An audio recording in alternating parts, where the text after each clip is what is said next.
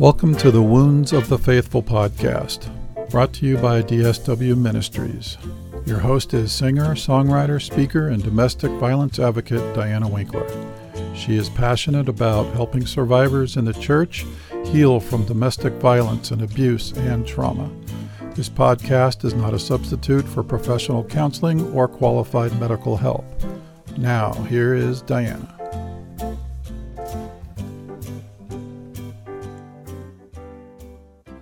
Hi, everybody. We have an awesome show for you today. We're talking about sex. Now that I have your attention, this subject conjures up a variety of emotions. It can either make you very uncomfortable and anxious, or you're like, yeah, sex, bring it on. The rest of you are somewhere in between. Now, even if you fit the first category, I really encourage you to stick around for this episode. Our guest today is Sheila Gregoire, author and blogger on Christian marriage and sex. I've been following her for a long time. Her ministry is life changing. We are going to talk a lot about some very important topics today. Even if you're single or not in a relationship, listen anyway. We are talking about harmful beliefs that the church teaches regarding women, sex, body image, modesty, lust, porn. There will be something for everyone today, guys and gals. And this is a great time to have your teenagers or your preteens listening to this. Don't be afraid. We're going to use medical terminology and non crass language, but Sheila is going to give correct, helpful information that will encourage you. And guess what? I will be giving away a copy of her brand new book, The Great Sex Rescue, right here. Now, to get a chance to win, you will need to share my post for this podcast stating what was your takeaway from Sheila's interview. So, either on Twitter, Facebook, LinkedIn, you can also comment on my YouTube channel uh, for this episode. I'm still figuring out Instagram, so if, if I am able to get a post on Instagram, you can comment on that too. Uh, if you are not on social media, you can still enter to win. Go on my website and comment on my blog, your takeaway, or you can sign up for my mailing list. I got an advance copy of the book and I have read it, and it's incredible. So the drawing will be in two weeks from today. Now, let me read some of her bio for you here.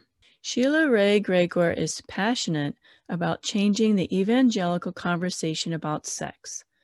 A popular speaker, marriage blogger, and award winning author of nine books, including The Good Girl's Guide to Great Sex, and her latest book, The Great Sex Rescue.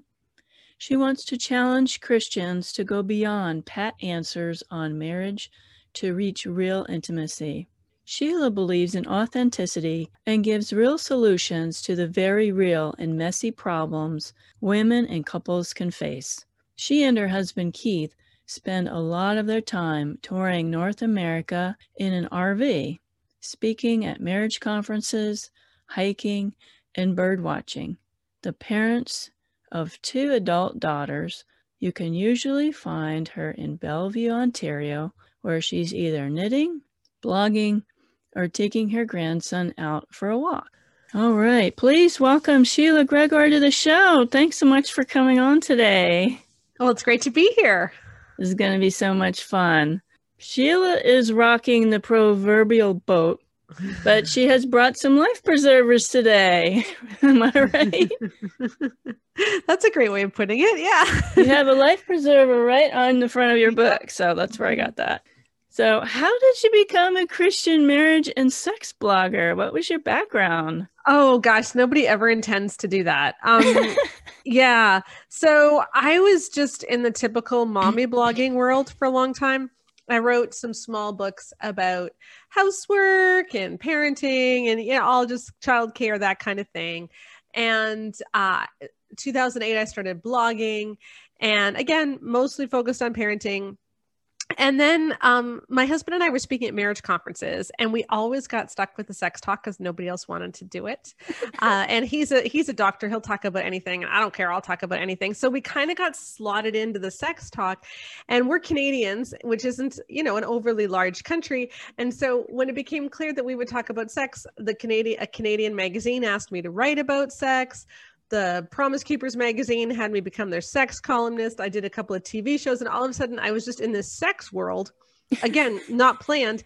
And then in 2012, I decided to embrace it, and I wrote The Good Girl's Guide to Great Sex. And ever since then, my focus on my blog has really changed uh, at to love honor and vacuum.com to be you know more about sex all the time but yeah it wasn't it, it certainly is not something that you plan on That is funny. I mean, mm-hmm. sex is an uncomfortable subject for a lot of people, and we don't really want to talk about it.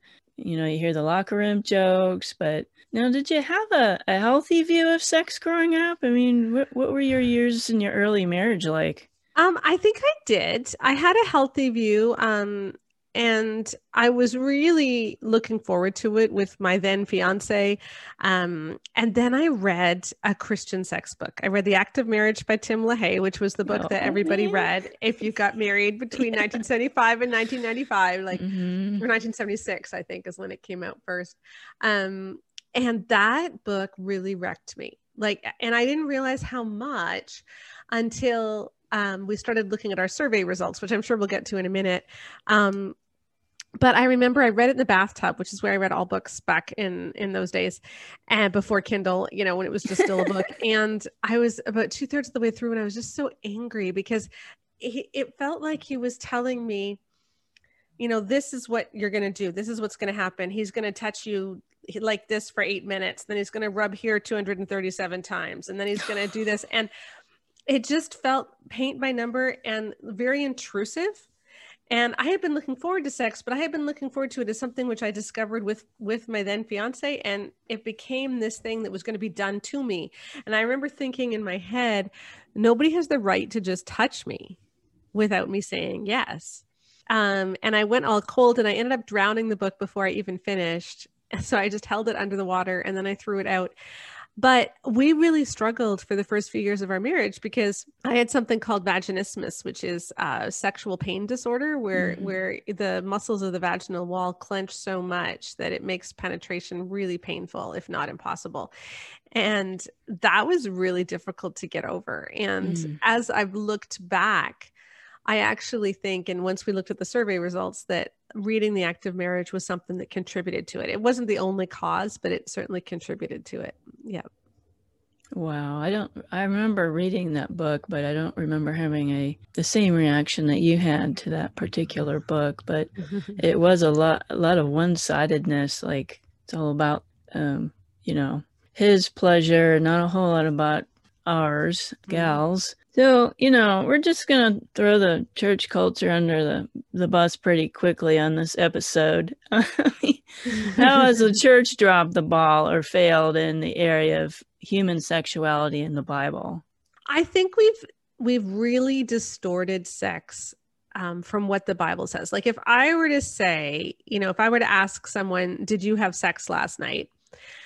The chances are you're picturing something very specific. Like you think what I'm asking is, you know, did he put his thing into her and move around until he climaxed, right? Like we're, we're picturing intercourse. Mm-hmm. Um, but if you take that as the definition, she could be lying there counting ceiling tiles. Mm-hmm. She could be mm-hmm. making a grocery list in her head, and that would still count as sex. Like the only thing that matters in our definition is that he has a climax her experience is just irrelevant. And if she enjoys herself, that's a nice bonus, but it isn't something which is essential to what we define sex as. So it's like he has fun. And if she has has fun, great, but it's a nice byproduct. It's not something that you aim for. Or even if you do aim for it, it's not necessary.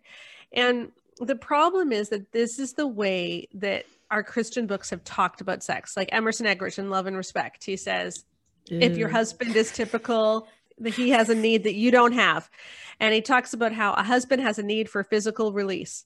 And so he defines sex as entirely being about a man's physical release. which is not what the Bible says at all. Mm-mm. You know, the Bible calls sex this deep knowing from Mhm. Genesis 4. Adam knew his wife, and we laugh at God using that word, but actually, I think he did for a reason because that word is the same word that's used in the Psalms when it when David cries, "Search me and know me, O God." Mhm. It's it's a deep longing for connection, for real intimacy. So sex is supposed to be intimate. We know from Song of Solomon that it's supposed to be pleasurable for both, and we know from 1 Corinthians 7 that it's supposed to be completely mutual. It isn't Right. something which is one-sided. And yet the way that the majority of our evangelical books talk about sex, it's something that he needs and she has to provide. And this mutuality and this intimacy is totally missing. Yeah, totally. And you did this huge, huge research um, for your book. And what did you find when it comes to women and sexual satisfaction in marriage? Yeah, so what we did was I got I got really sick of reading um these best-selling books and and seeing what I thought were really unhealthy teaching because I feel like mm-hmm. in the church we argue about doctrine a lot and we argue about teaching and we don't get very far because we talk past each other. So we decided we were going to take it beyond just doctrine and teaching and look at the data, like what actually happened. So we surveyed 20,000 women. like this is the largest survey that has ever been done in the Christian world. Okay. And I took the survey. thank you very much. And it was long, wasn't it? Yeah. It was seriously. And my husband, I had my survey. husband do it too. So, yeah. Yeah, we did a men's one afterwards as well. So, like, this was a long survey. Like, it, it took about 25 minutes. And if you were divorced, it took even longer. so, you know, like, this is a long survey. We had 20,000 women fill it out.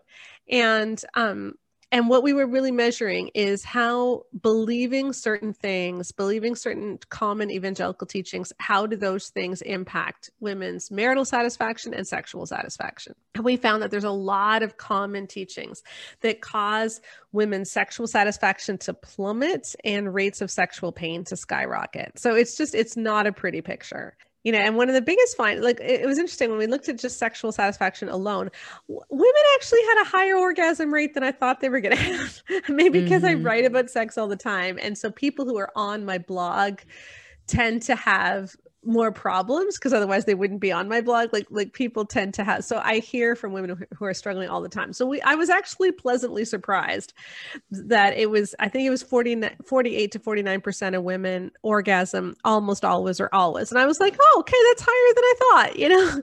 But mm-hmm. it's still 47 points lower than men. Yeah. so we have a 47 point orgasm gap. And that there's no reason for that. There's always going to be a slight gap, I think, because women we we do tend to be more hormonal. Um, like our hormones influence our sex drives and libidos quite a bit. Um, and and so you know, there's always going to be that gap. Um, but it's not going to be 47 points. It does not need to be that high. And so we Mhm. need to we need to talk about this because it seems like in the church the big problem like if I, I asked on twitter and facebook which message have you heard more often? Do not deprive your husbands or women's sexual pleasure matters. And you know what the answer is going to be right? Yeah 95% to hmm. 5% 95% do not deprive your husbands. So we're talking about frequency but we never talk about women's pleasure. Most people don't believe that somebody can be raped in marriage. Tell tell us more about consent that you just mentioned.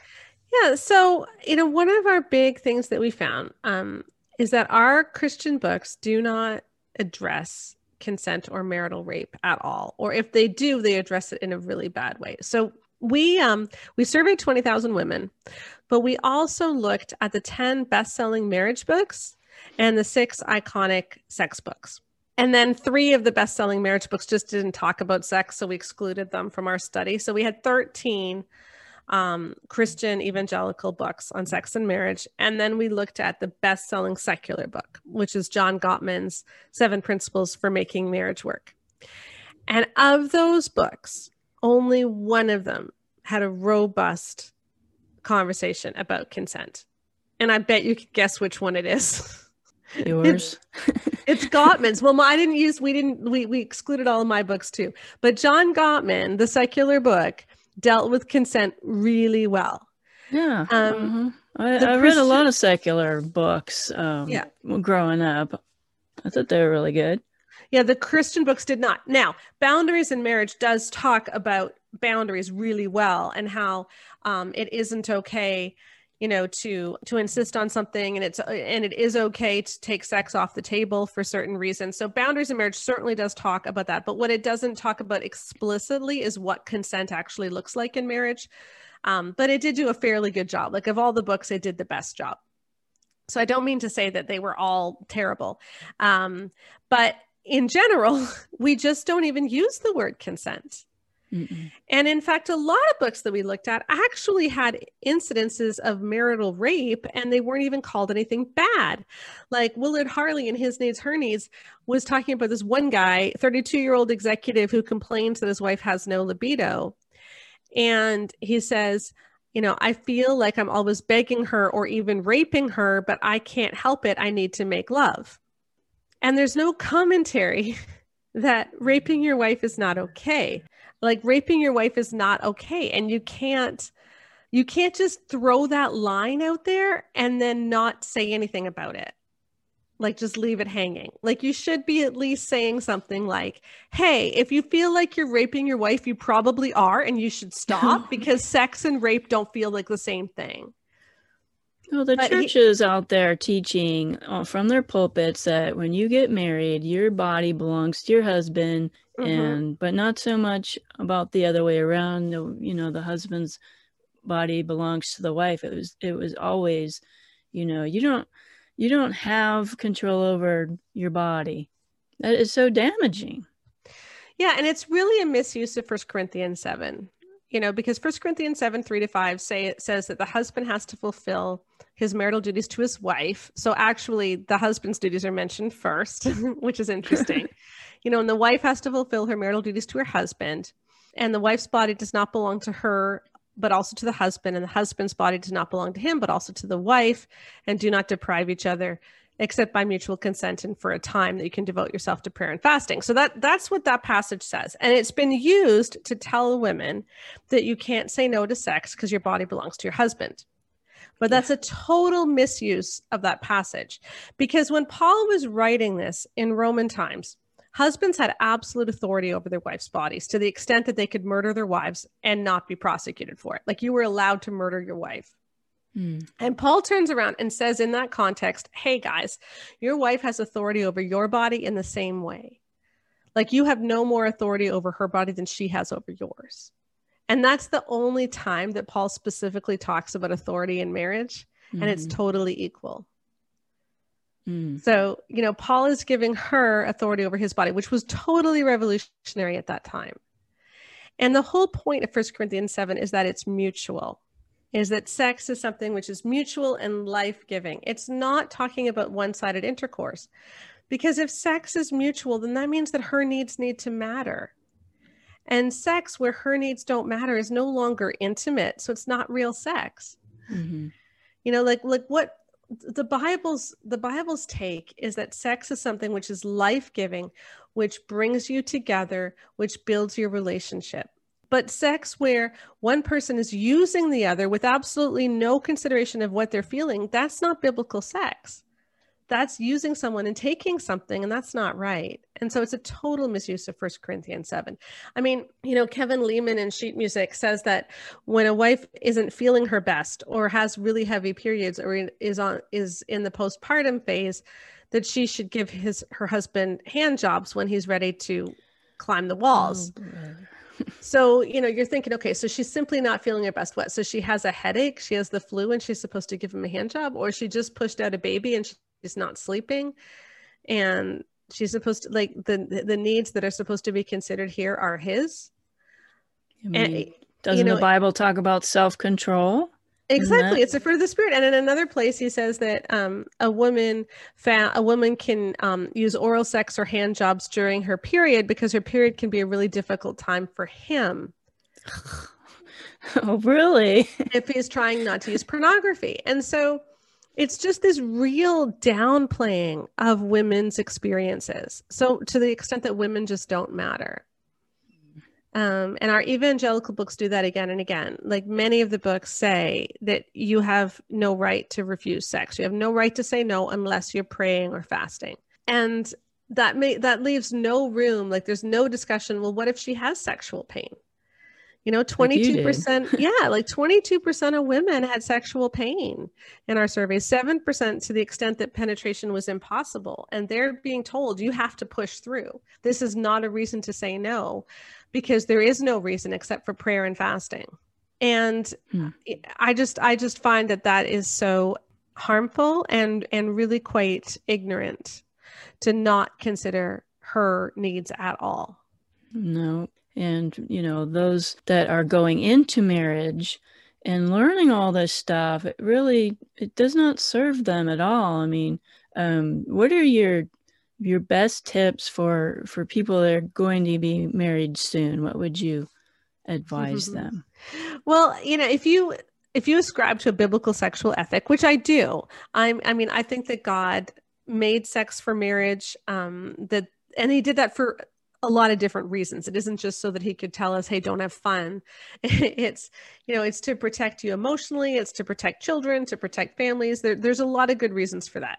Mm-hmm. Um, but just because sex is for marriage doesn't mean that as soon as you get married, you need to have sex or you need to have intercourse. Like what I want to tell couples is the key to great sex is not a wedding ring and a wedding ring is not a guarantee that you're going to have great sex. Right. Like there's a lot of people who are not married who are having great sex. Mm-hmm. And that should not make us who are Christians feel like well therefore the bible's wrong no because it's not it's not about whether or not you have great sex the question is what does sex mean and that's why we're supposed to wait okay but once if you if your aim is to wait until marriage then it's not wait until marriage to have sex. It's wait until marriage to have sex. But then once you are married, wait until you're really aroused and your body is asking for it. Mm. And I think it's that arousal piece that people are missing because we haven't taught women how to listen to their bodies. We haven't taught women that your experience matters. And so, you know, in some of the surveys I've done, like 52% of women who, who didn't have sex until they were married said that they were not aroused the first time they had sex. Yeah, the the, the husband's rip roaring to go, but mm-hmm. um yeah, she's not ready yet. And that sets you up for really bad sex in marriage. And so if instead, you know, you've waited this long, so wait a little bit longer and just work on the normal sexual progression that often couples have missed. Like you don't go right from like a peck on the cheek to intercourse. You need to understand, like, make out for a bit until your body wants to be touched, and then touch for a bit until your body wants to be touched some more, and learn how her body works, learn how her orgasm works, because it, it is a little trickier than his. But if you can figure out that orgasm piece before you even have intercourse, you're going to be so much further ahead in the long. We have we have an entire chapter on this in the book that we weren't actually planning on writing originally, but when we talked to so many women in our focus groups about that missing arousal piece and what a huge deal this is, because they grew up with so many purity culture messages and so many messages like, you need to be the gatekeeper, you need to make sure that you don't go too far. They were so used to being the brakes, like always turning it mm-hmm. off that they didn't know how to listen to their bodies and how to tune in and how to just experience. And so, you know, you need to go backwards sometimes and just give yourself that time to figure things out. No, you're right about that kiss on the cheek to sex thing because you know in the churches that I was a part of, you you did not do anything but hold hands, and that was only after mm-hmm. you were engaged. Yeah, yeah. And a lot of churches they didn't even let you kiss, and they get like you know maybe an hour of sex sex ed during their premarital counseling, but I don't think that's enough. No. You know, and interestingly, we we asked about the whole kissing before marriage thing, and if you were over the age of 60 and you took our survey, like 99% of women kissed before marriage. But if you were under the age of 40, it was only like 92%. So mm. it's still the overwhelming majority. But you know, did kiss before marriage, but there were that group that grew up in the really conservative churches where they stopped kissing. And it's like, I don't think people realize that, that it's actually more conservative now than it was when our grandmothers were getting married. Wow, but that's really yeah. surprising. Yeah. How does previous sex experience? Let's say they're not they're not virgins. Mm-hmm. What what does a previous sex experience play a part in shame? What can we do about that? Yeah, I think that it does. Now we didn't actually measure um, previous sex experience and how that affects your sexual pleasure today because you know i did this i did this project with my daughter um, and a family friend who is an epidemiologist and a statistician and my daughter was trained in psychometrics at university or the survey development um, and they were really adamant that they didn't want to contribute to purity culture no. So they didn't we didn't run the data. We have the data. we have the numbers, Joanna's just never run it. And she's kind of refusing to, which is fine. I understand. Um, because we didn't want to add shame. Like, you know, we didn't want to say, yeah, if you if you wait until marriage, your sex life's going to be better because we were afraid, well, people already feel so much shame, we don't want to add to it. So we didn't actually look. But it is really true that a lot of people feel like they're tainted goods now if they mm. did have sex before they were married or even worse if they were sexually abused mm-hmm. um, and that now they're damaged goods. And then again that just stops you from being able to relax. It stops you from being able to experience. It can stop you from feeling like you even are owed sexual pleasure. Um, and we can see how those kinds of messages can really hurt women. Yeah, we have a lot of survivors listening today, and they're wondering how they can heal from abuse and work towards um, a good sex life. How can spouses help with that? Is there anything we can do? Yeah, I think, well, first of all, and I'm sure you say this a lot, so I'm I'm only repeating what I'm sure that you're yeah. saying is is you know if you are if, if abuse is part of your past, if trauma is part of your past, you know please seek some help because there is help, and there's there's wonderful trauma therapies now, and I think that's so important to access um, is to get you know licensed help people who who are trained in trauma therapies and can help help you walk through that. But i also think that one of the big the big breakthroughs that so many people have told us in reading the great sex rescue is that just understanding the negative messages that have hurt them that understanding that yeah i wasn't crazy for thinking that that was off. Like like i do have the freedom to say no you know understanding that this is a message that hurts other people too i can give people so much breakthrough so one of the most damaging messages for instance is the idea that a wife is obligated to have sex with her husband whenever he wants it and we mm-hmm. kind of touched on that yeah. you know with the first corinthians 7 passage but like when women believe that um, their chances of experiencing vaginismus go up by almost statistically the same amount as if they had been sexually abused. Mm um, because both things are traumatic. Like abuse is obviously traumatic, but the obligation sex message says a similar thing. It says, You don't matter. He gets to use you, and your needs aren't important. Like it's the same mm. message as abuse, and our bodies interpret it as abuse. And so, even just giving women the freedom to say no is so life changing in so many marriages. We had so many stories in our focus groups of women saying, you know, they finally sat down and talked to their husbands about this, and their husbands were devastated to know that their wives were making themselves do things because they were scared that he would watch porn or have an affair or be grumpy or whatever it might be. And the husbands were like, I never want you to do something you don't want to do. Like, mm. I, I don't, because a lot of times these messages are not coming from husbands. If they are coming from husbands, please get some help. Yeah. Because that's not okay. But a lot of times the messages are coming from the books that we're reading and from the women's conferences we're going to and just from the general culture that we're in. And these messages are often heard by women more than they are by men because it's women who read these books. And so guys often don't even realize what she's believing. And so when she was a, you know, we talked to woman after woman who said, yeah, when I finally talked to my husband about it, it was like I had this real breakthrough. And we agreed that if we're ever in the middle of sex and I don't feel like continuing, I can say no. And one woman, I think, I think we called her Sandra in the book, but she said when she realized that she had the freedom to say no, it was like her body actually changed mm. and she was able to start responding for the first time.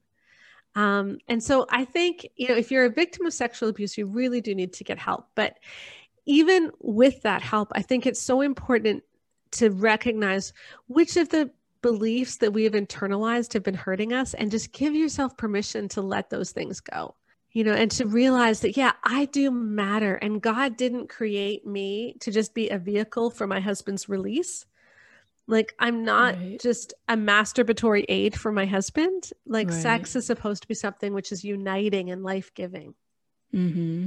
what kind of treatment did you get for vaginismus vaginismus Veg, this was okay. I have a funny, well, it's kind of a horrifying story actually. So, this was the early 90s, and there wasn't a lot of help for vaginismus at the time. Like today, I would tell people go see a pelvic floor physiotherapist. And there's mm. a lot of really good treatments out there. See someone who's got extra training in pelvic floor issues. Um, and that's my go to. Okay. Okay, great. uh, so go see a pel- But in those days, we didn't have that. And I got sent to this um, obstetrician and gynecologist who said that the reason that I had pain was because I had sexual shame.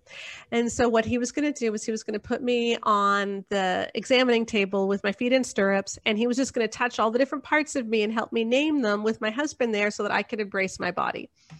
What? And I actually physically ran out of the room. I was because it scared me so much. And I was so upset at myself for not being able to do this therapy and I felt so much shame about it. But now when I look back, I'm like, way to go, little 21 year old Sheila. Like, way to go. Yes. Because all it was doing was reinforcing the same message that was causing the vaginismus in the first place. Because what was causing it was my feeling like I didn't have agency over my body. Mm-hmm. Like people had the right to use me no matter what I was feeling. And now he was telling me that I had to get up on this table and let him touch me. It's like, no, no, you don't just get to touch me like consent is a thing. so would it have been different if it was a, a female doctor? No, I really don't think so. Okay. I think because because I I wanted to have I wanted to have agency. Now with pelvic floor physiotherapy, they do touch you, but it's it's for therapy. It's not just to make you embrace your body. Like that was just dumb. That was really mm. dumb. You know? Well, not knowledgeable at all in that. That's why I had you on the show. but you you talked about the p word earlier, porn. Mm-hmm. I found out from your book that the porn addiction usually exists long before the marriage comes along. Mm-hmm. So why are women being blamed for the man's porn addiction? Exactly. And you know, I wonder how much of that's a generational thing honestly. Maybe. Like, I think part of the issue is that all of the men who are writing these huge, big bestsellers, they're all around 70 years old. Okay. And I remember um, a woman sent me a program by Focus on the Family. It was from November of 2019. And one of the hosts made the comment that maybe the reason that so many men are turning to porn is because they're not getting enough sex at home. Now, this host has to be like 60 or 70 oh, himself. Boy. Okay. And it, for guys in their 70s, yes, a lot of porn use started after the marriage because it was after the marriage that internet porn became a thing. Mm-hmm. But for guys under the age of 40, the vast majority of them started using porn before they were married. I mean, we have the internet now, which is Yeah. And and so you need to understand that dynamics are way different for people who are getting married today and for millennials and maybe we need to stop listening to 70 year old men who don't know what they're talking about, quite frankly. mm. um, and you know and start listening to people who have actually done research into this because yeah the majority of porn use begins before the marriage she is not the one responsible for it and yet our resources tell her that she needs to have sex to keep him from watching porn right? That's what Kevin Leman says in sheet music. Every man's battle says that um, once he quits lust and porn, she can be like a merciful vial of methadone for him. Mm, it sounds like it just would feed feed the problem that's already mm-hmm. there that we're not dealing with. That's exactly her having sex with her husband whenever he wants it. I don't think that fixes it. No, because well, and the other thing is that it doesn't acknowledge that porn and sex are two diametrically opposed mm. things. They are mm-hmm. not the same thing. You know, sex says we are going to know each other. This is going to be intimate. It's going to be pleasurable. This is about us together. And porn says, I don't care about you. I get to use you in a degrading and often violent way. So your needs don't matter. In fact, if you have needs, that's a turnoff. Huh. So, you know, porn is all about using someone and sex is about knowing someone. They're not substitutes for one another. And when they become substitutes, it's because he is treating sex the way he, the way he treats porn. He is treating sex like a way to use her and to disregard her needs. And that's very common in all too many marriages. But if mm-hmm. that's the way it's happening, that is not real sex. That is not biblical sex. And she has like it would actually be a good thing if she says i i want to make love to you. I want to have amazing sex with you but i will no longer be used. Mm-hmm. and so if all you're going to do is use me that is not going to happen anymore. Amen. I think that porn is is adultery and i believe that is grounds for divorce not yeah, really. I mean, I think that every case is different, and I think mm-hmm. I, you know, I I've known a lot of marriages that have actually recovered from porn use, but they mm-hmm. only recover when he is really willing to do the hard work, mm-hmm. and and he realizes that you can't you can't quit porn by just transferring your sexual energy to your wife, which is what every man's battle talks about. The way that you quit porn is by recognizing why you turn to porn. Like Michael John Cusick in his book Surfing for God, which is a really good book about this, he says that porn allows men to feel strong without having to be strong. Mm. And so, you know, guys will turn to porn because it, it builds up their ego and it makes them feel like they're strong, like they're a man, but they haven't actually had to act strong or like a man and so it just contributes to all this woundedness and you you you hide and you have all this shame. And until you deal with that stuff you're not going to be able to get over this.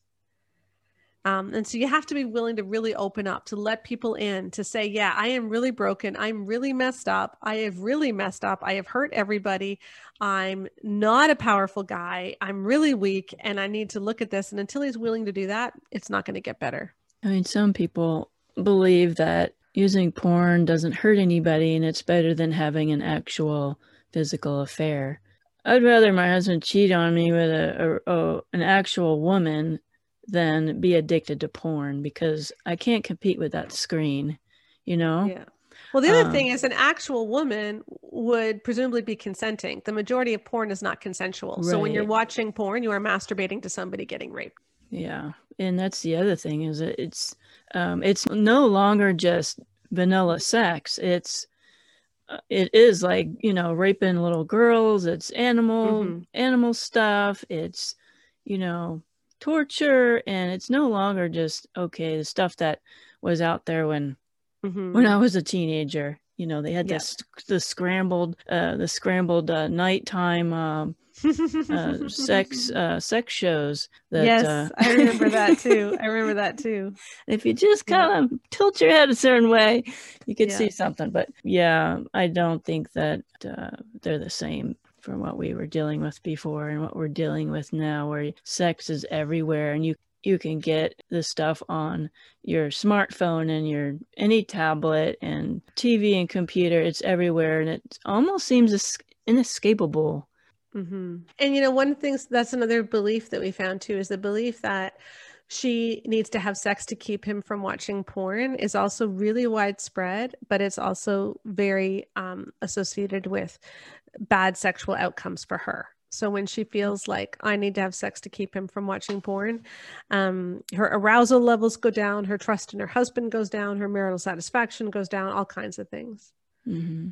Let's talk about modesty. I think we talked about the purity culture, but really popular in Christian circles is talking about modesty that we have to, you know, wear our dresses down to our ankles and not wear pants and, you know, your collar up on top of your neck. Uh, I'm a pretty modest individual to begin with, but um, a lot of the churches they're talking about that it's it's the woman's fault if she's wearing something like shorts or maybe a tank top that it's her problem it's she's the one that's making the men lust after her Mm-hmm. Yeah, and that's a very prevalent teaching, um, in that we need to teach our girls how to dress so that they don't cause their brothers to stumble and all that stuff. But the problem is that as soon as you blame a woman for a man's sin, then you really um, you excuse what he is going through and you cause a lot of shame to her. And really, it doesn't matter what women wear. If he's going to lust, he's going to lust. I did I did this blog post a while ago. What were you wearing when you were sexually harassed at church as a child? You know, because so many women had stories of young being a young teenager and having some elder make some gross comment to them or some guy and and it was always yeah i was wearing a long flowery dress you know i was wearing sweatpants like whatever. It doesn't matter what you're wearing. Mm-hmm. if they're going to be gross they're going to be gross.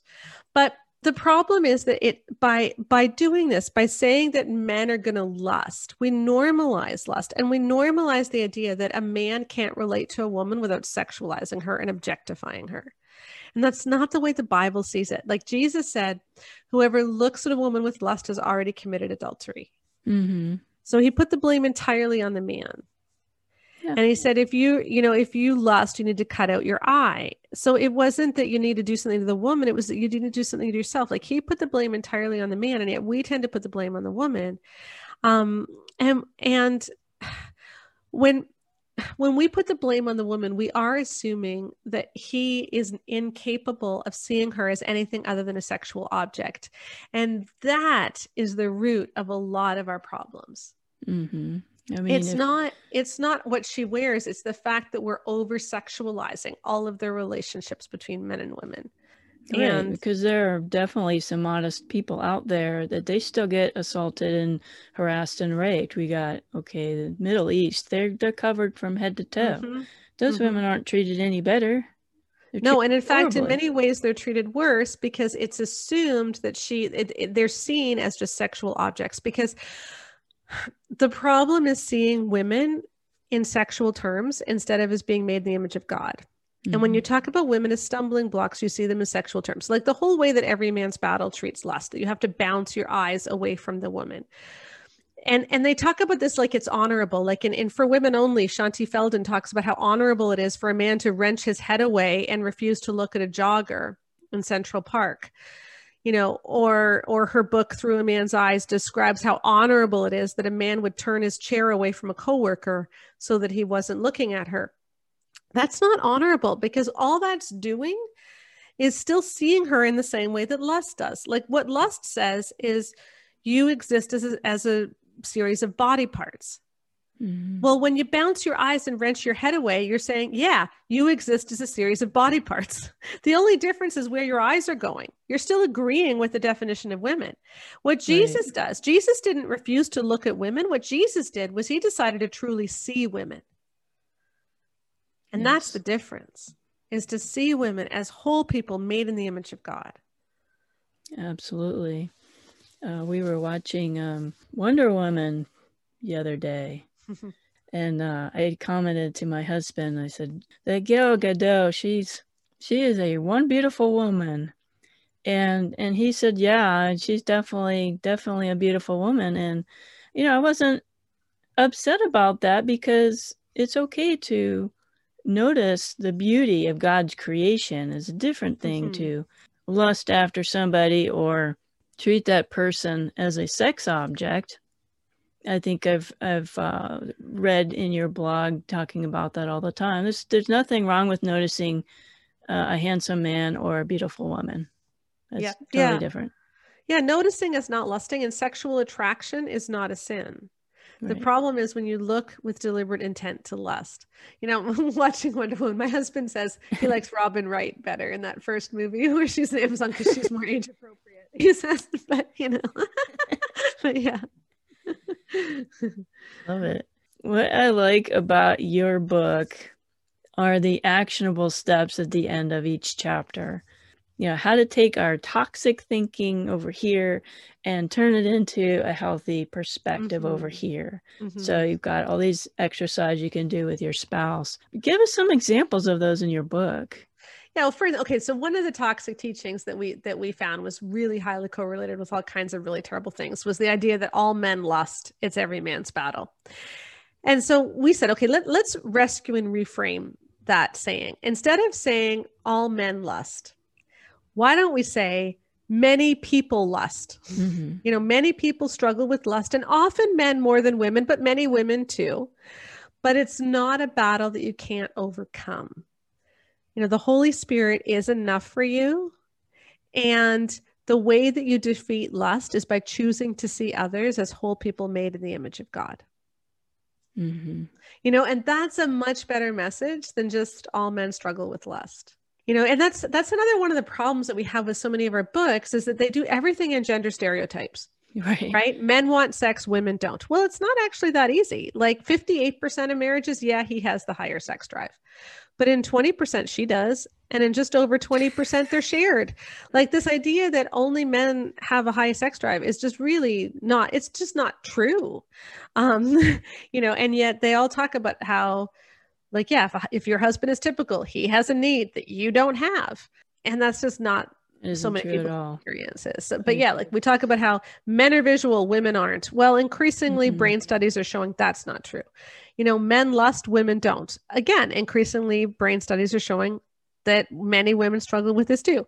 Men have a sex drive, women don't. Not true. Like, and so the more we talk about it in gendered terms, the more we just miss out on what's really happening in so many couples' lives. Yeah, my husband jokes about me and Hugh Jackman. So like, yeah. yeah, he's great. He thinks I, I dream about him, but I'm like, no, I mm-hmm. really don't, to be honest with you. But yes, I do admire his his talent. Um so let's talk about our young people here because I did encourage folks to let their kids listen or their teens listen. How can we teach um, kids about sex without dying of embarrassment? Well, I think it's important that parents realize that it's okay to be awkward. I think often we don't have the conversations because we think we can only have these conversations if we don't feel awkward. But sometimes stuff just is awkward. And that's all right. Like kids know it's awkward. They're not going to be all weird if you're awkward. Just embrace the awkwardness. Like that's it's totally okay. Um, but I think the other thing is is we need to stop talking about things as like this is a sin and we need to start explaining the why. mm-hmm. Like why does God want sex for marriage? Why is porn bad? Bad. Like you know, porn isn't bad just because it's a sin. Porn is bad because those are real people being abused. Mm-hmm. And porn is bad because it distorts your view of sex. And porn is bad because it can become a negative coping mechanism for you. So when you're bored, when you're stressed, when you feel rejected, when you feel lonely, you watch porn instead of learning how to deal with those feelings in a healthy way. So it can stunt your emotional growth. Like porn's bad for all kinds of reasons. And I think if we talk about those reasons rather than just saying don't watch it, we'd get further ahead. Um, and so I, I just think we need to have more conversations about yeah just like like what is sex supposed to be and why is it in marriage and um why is it not just about boys but why is it about girls too and and stop the shaming messages because i think that there's a like I think teenagers and young adults need to know that having sexual feelings is not a sin. Mm-hmm. And feeling sexually attracted to someone is not a sin. you know, it's good to have coping skills so that you don't get frustrated.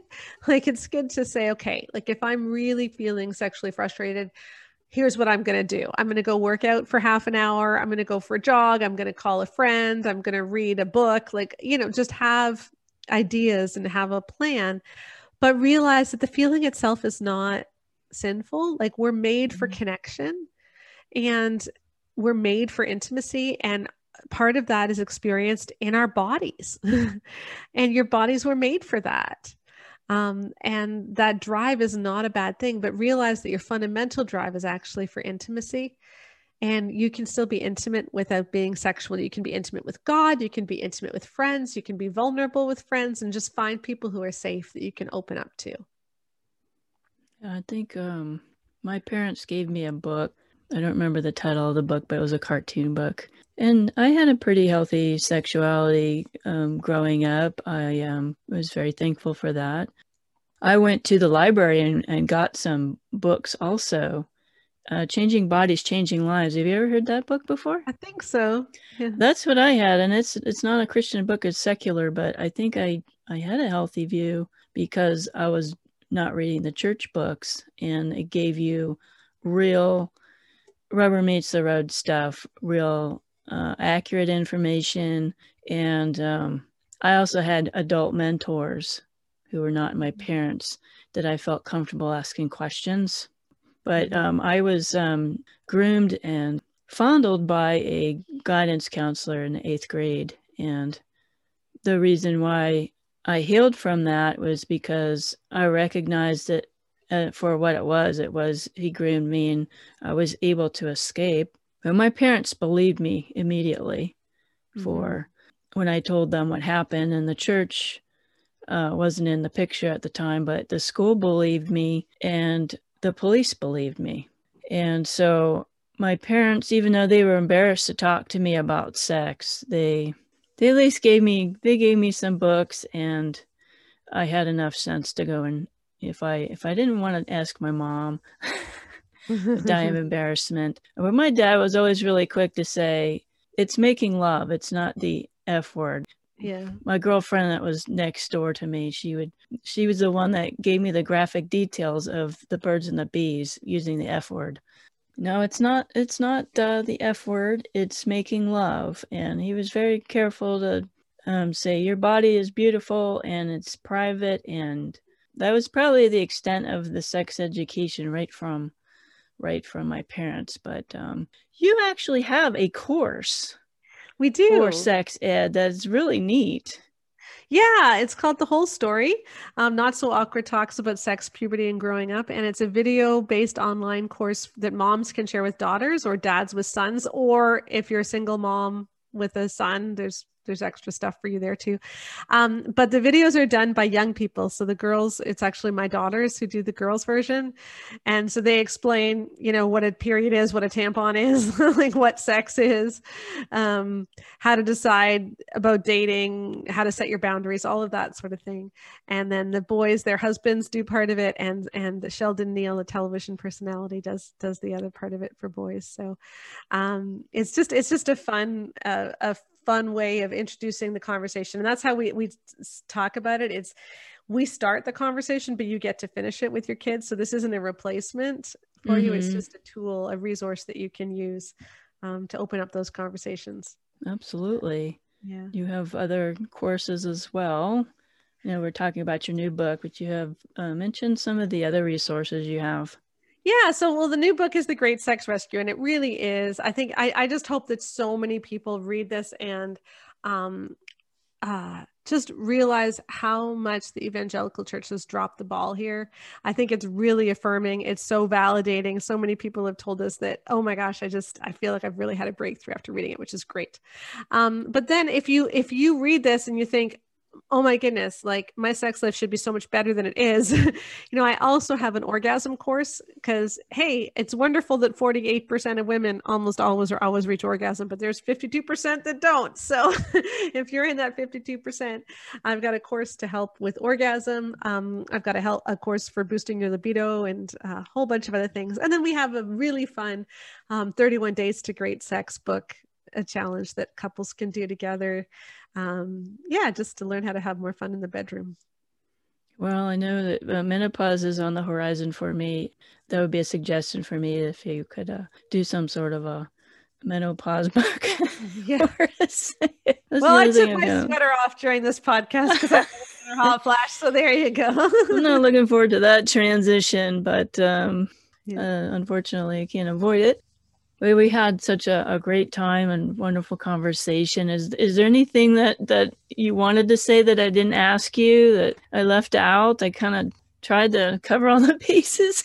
no, I just I'm I'm so glad to be able to come on more people's podcasts because I I really think that that that the church is ready for a change. I really oh, think. Oh, yeah that we're all sick of this and we want to change the conversation about sex. And so I would just encourage you you know, read the book, hopefully, but if not, when you see something out there which talks about sex in a dangerous way, like whether it's love and respect or every man's battle or sheet music, or whatever, like speak up. Let's get these books out of our church libraries. Let's stop mm-hmm. having courses on them in our churches. Like speak up and say, "Hey, that's not actually healthy." and and let's start looking for really healthy resources because we want to change this for the next generation. We really do. Amen. I, we just bought a new fire pit outside, so you're all welcome to come over. We're gonna have a book burning. but uh, listeners, there's lots of takeaways from our episode today, and just like I said in the beginning, that I'm giving a copy away of Sheila's new book. So please share what you've learned on uh, social media to get entered into the drawing because I want you to have this book so thank you again, Sheila, for coming on and taking time out to talk to us. And hopefully I can have you on again for the next book. That would be great. Thank you. so, how can you get Sheila's new book and connect with her? Her website is to love, honor, and vacuum.com. Her other website is greatsexrescue.com. You can follow her on Instagram Sheila Gregoire.